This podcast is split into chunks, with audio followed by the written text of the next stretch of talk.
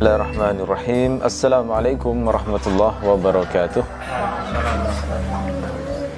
الحمد لله رب العالمين والصلاة والسلام على نبينا محمد وعلى آله وصحبه ومن تبعه بإحسان إلى يوم الدين اللهم إنا نسألك علما نافعا ورزقا طيبا وعملا متقبلا ربنا زدنا علما ورزقنا فهما واجعلنا من الصالحين أما بعد Ikhwani wa akhwati fiddin rahimakumullah. Pagi ini topik kita adalah syarat-syarat ihsan. Masih melanjutkan bab hudud pada kitab Matan Abu Syuja'i. Kemarin kita sudah bahas bahwa seorang pezina itu ada dua macam. Yang pertama yaitu pezina muhsan dan pezina yang ghairu muhsan pezina muhsan maka hukumannya adalah cambuk dan rajam.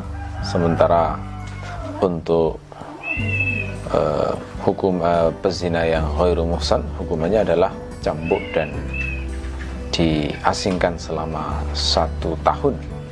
Nah sekarang yang jadi pertanyaan uh, untuk menggolongkan seseorang itu sebagai muhsan itu apa saja syaratnya?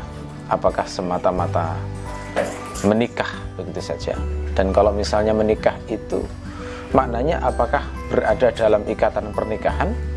Bagaimana kalau misalnya cerai? Apakah itu disebut muhson ataukah tidak? Nah ini yang insya Allah akan kita dalami dalam pembahasan ini. Abu Syuja' mengatakan wasyara'itul ihsan arba. Syarat-syarat ihsan itu ada empat.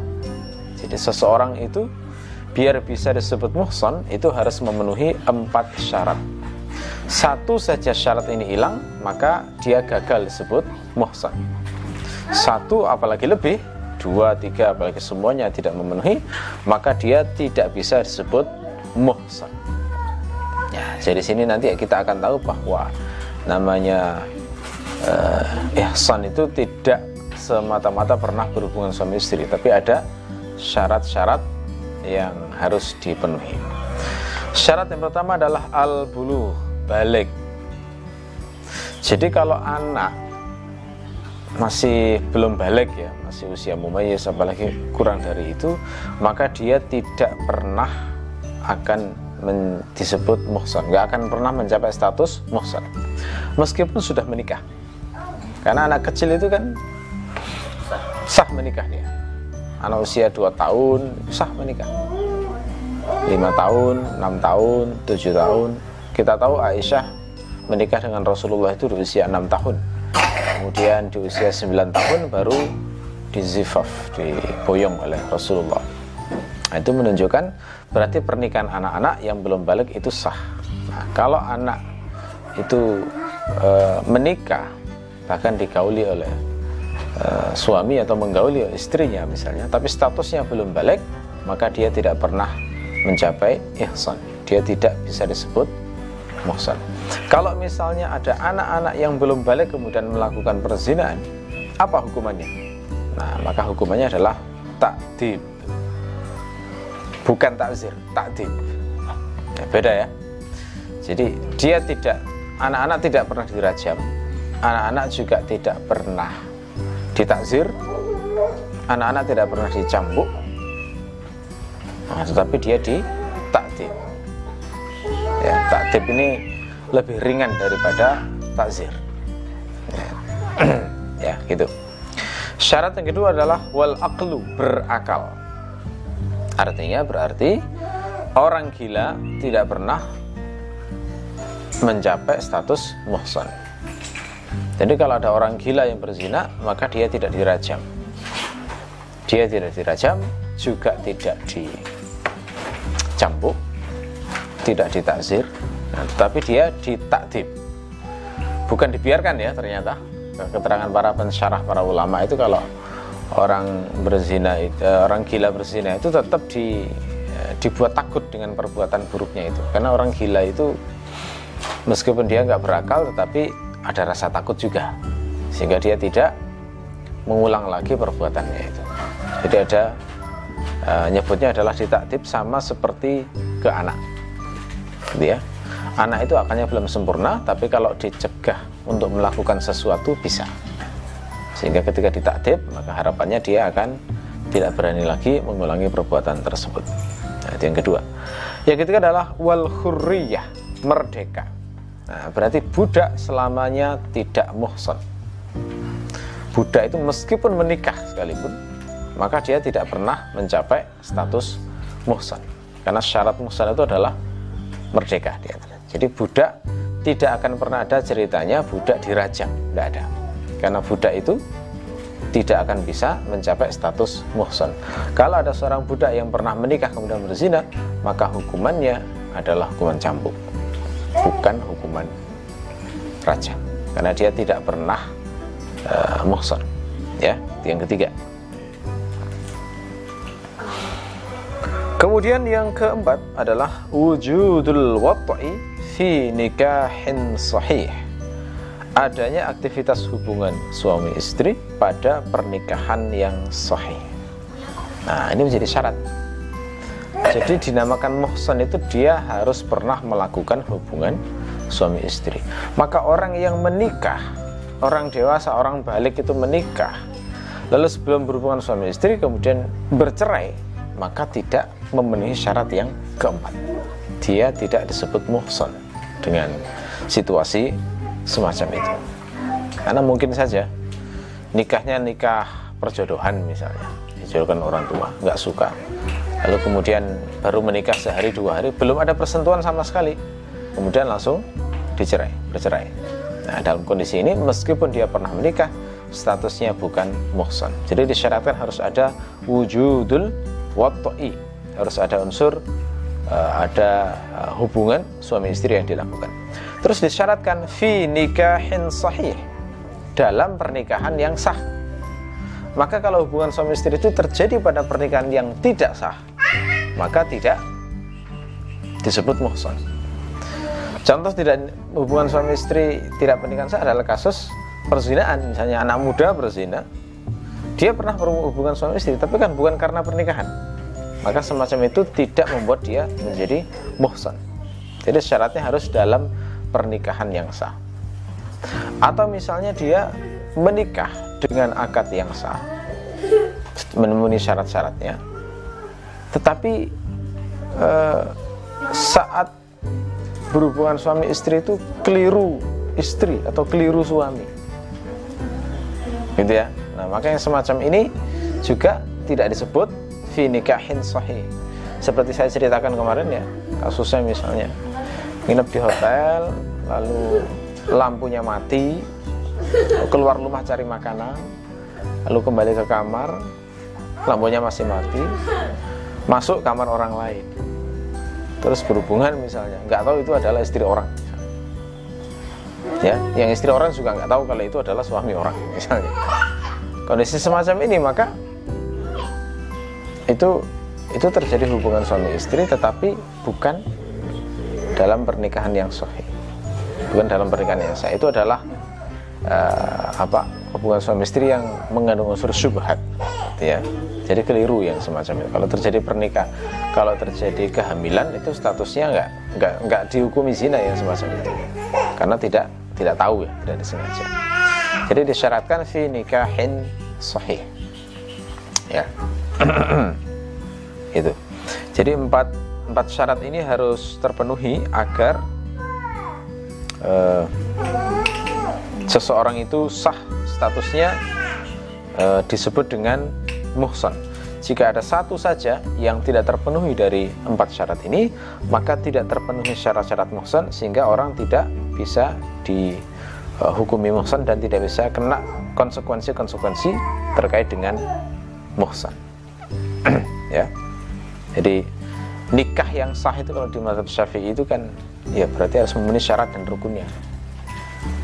Harus ada wali harus ada saksi begitu ya uh, tidak berada dalam ikatan uh, yang membuat seseorang itu tidak sah dalam menikah dan seterusnya jadi itu semua syarat-syarat yang harus dipenuhi ya sehingga bisa disebut sebagai nikah yang sah Lalu Abu Suja mengatakan wal abdu wal amatu hadduhuma nisfu haddil khur. Budak laki-laki dan budak perempuan, hukuman bagi keduanya adalah setengah dari hukuman orang dewasa. Ya maaf, setengah dari hukuman orang merdeka. Nah, jadi hukumannya bagi budak itu adalah setengah hukuman orang merdeka. Dasarnya apa? Dasarnya adalah surah An-Nisa ayat 250. Allah berfirman, "Fa in fahishatin fa alaihinna nisfu ma 'alal muhsanati minal 'adzab.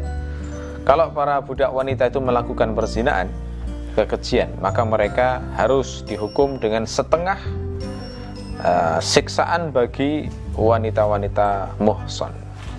Ya, jadi di Quran ini menunjukkan bahwa seorang budak itu memang hukumannya separuh dari orang yang merdeka. Jadi kalau misalnya kita tahu bahwa orang merdeka itu ketika berzina eh, itu sementara dia bukan muhson maka hukumannya adalah 100 kali cambukan dan diasingkan selama satu tahun maka berarti jika budak yang melakukannya hukumannya 50 cambukan dan diasingkan setengah tahun. Nah itu makna dari uh, siksaannya apa hukumannya setengah dari orang yang merdeka Bagaimana kalau misalnya budaknya itu sudah pernah menikah? Sudah hitungannya muhson kalau kalau orang merdeka ya. Hukumannya seperti apa? Separuhnya seperti apa? Kan nggak ada separuh rajam. Ya kan? Bagaimana cara mengukur separuh rajam itu? Nah, maka jawabannya disamakan dengan hukuman yang ghairu muhson. Jadi seorang budak itu baik dia menikah maupun belum menikah, pernah menikah atau belum pernah menikah, maka kalau melakukan perzinaan hukumannya tetap 50 kali jambukan dan diasingkan selama setengah tahun. Ya itu. Setelah itu kemudian Abu Suja berbicara tentang kasus homoseksual dan bestiality. Dia mengatakan wa hukmul liwat wa ityanil bahaim ka hukmiz zina. Hukum liwat atau homoseksual dan mendatangi hewan itu seperti hukum perzinaan ya. Kata Mustafa Tebelbro definisi liwat ini maksud liwat itu adalah lelaki menyetubuhi lelaki pada bagian duburnya ini makna yang pertama. Makna yang kedua adalah lelaki menyetubuhi wanita pada duburnya sementara wanita tersebut tidak halal baginya Nah, berarti liwat itu mencakup dua ini. Bukan hanya lelaki ke lelaki tapi juga ke wanita dengan syarat e, menyetubuhinya itu pada bagian anusnya. Dan itu tidak halal baginya. Ya. Kalau ke istri sendiri bagaimana? Misalnya menggauli istri pada bagian duburnya, apakah itu dihukumi liwat? Jawabannya tidak. Dia melakukan dosa besar tetapi tidak dihukumi liwat kalau itu misalnya diadukan ke hakim maka ah, suami itu bisa dihukum takzir. Ya misalnya istri menolak terus dipaksa dia nggak rela ya di, anu, diajak melakukan kemaksiatan semacam itu maka dia datang ke pengadilan melaporkan tindakan kriminal suaminya. Maka semacam ini persaksian istri uh, bisa membuat seorang suami akhirnya ditakzir. Tapi nggak masuk hukum liwat. Jadi liwat batasannya itu tadi. Ya ya. Nah, hukum bagi perlaku liwat atau homoseksual itu dalam mazhab Syafi'i adalah disamakan dengan hukum zina, hukum zina. Ya, berarti kalau muhsan dia dirajam, kalau ghairu muhsan maka dia dicambuk 100 kali dan diasingkan selama satu tahun. Jadi memang ada ikhtilaf terkait hukum zina itu. Apa hukum liwat? ya sanksi terhadap liwat itu di kalangan para ulama ada perbedaan pendapat ada yang berpendapat seperti mazhab syafi'i disamakan dengan pelaku zina. Ada pula yang hukumannya dihukum bunuh semuanya tanpa membedakan muhsan atau khair muhsan. Jadi cara cara hukum membunuhnya juga ada ikhtilaf. Tapi yang paling masyur dari kalau fatwanya Ibnu Abbas adalah di bawah tempat yang paling tinggi di tempat di kampung tersebut kemudian dijatuhkan dengan kepala terbalik. Setelah itu kemudian di bawah dirajam sampai mati ya jadi misalnya anda kan di Malang ini eh, bangunan paling tinggi itu misalnya menara masjid MRP UB misalnya. Itu kan tinggi sekali di sana. Nah, jadi bawa ke sana kemudian eh, dibalik dulu kepalanya ke bawah terus dijatuhkan. Sampai kepalanya membentur lantai. Nah, gitu ya. Ini bisa dibayangkan kayak apa ya? Setelah itu di bawah dalam keadaan sekarat begitu dilempari dengan batu sampai mati.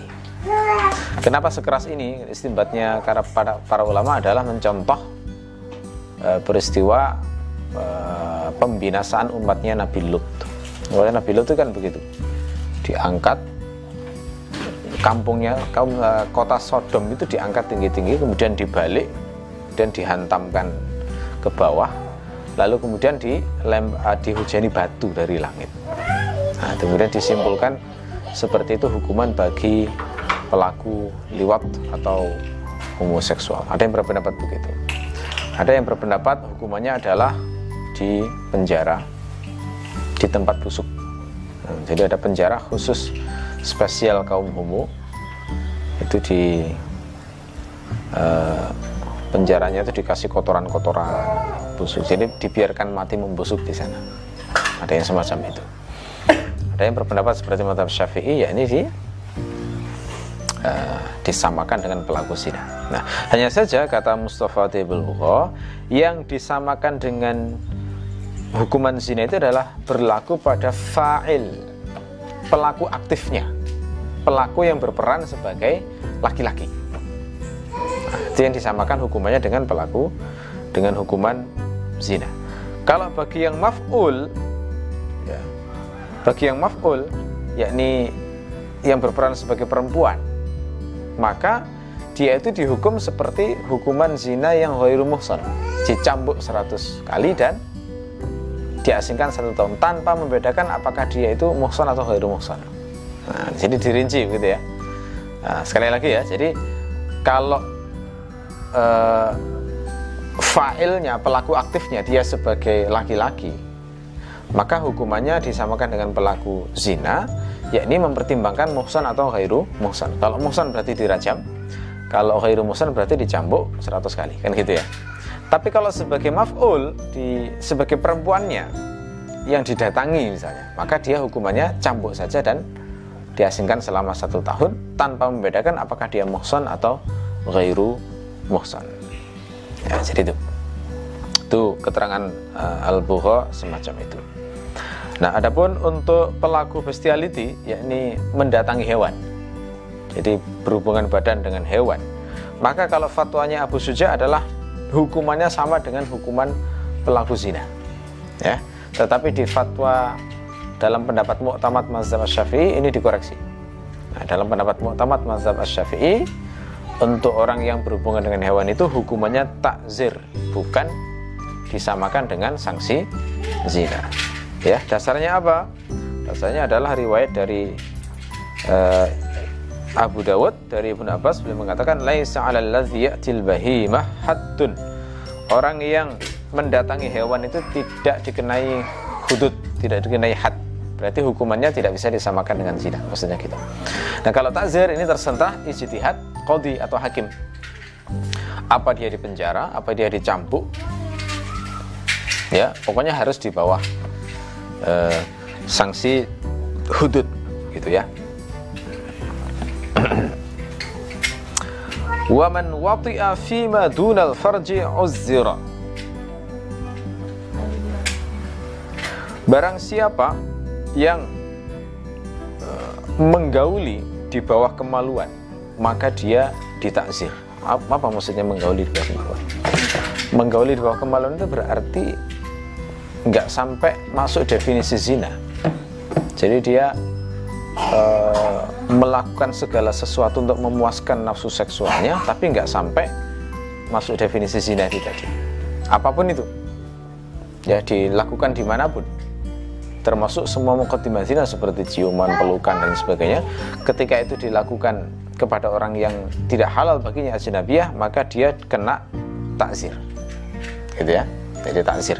Takzir itu seperti apa? Seperti saya katakan tadi uh, itu bisa di bisa dipukul, bisa dipenjara, bisa diasingkan, atau bahkan bisa dibully saja. bully termasuk bagian dari uji dari hukuman ya. Taubih itu istilahnya taubih. Di, di, dicaci didamprat dimaki. Karena dengan dengan begitu itu orang itu kalau bisa memproduksi eh, kalimat-kalimat uh, pedas dan menyakitkan itu akan kadang-kadang bisa mengubah jiwa seseorang. Gitu ya.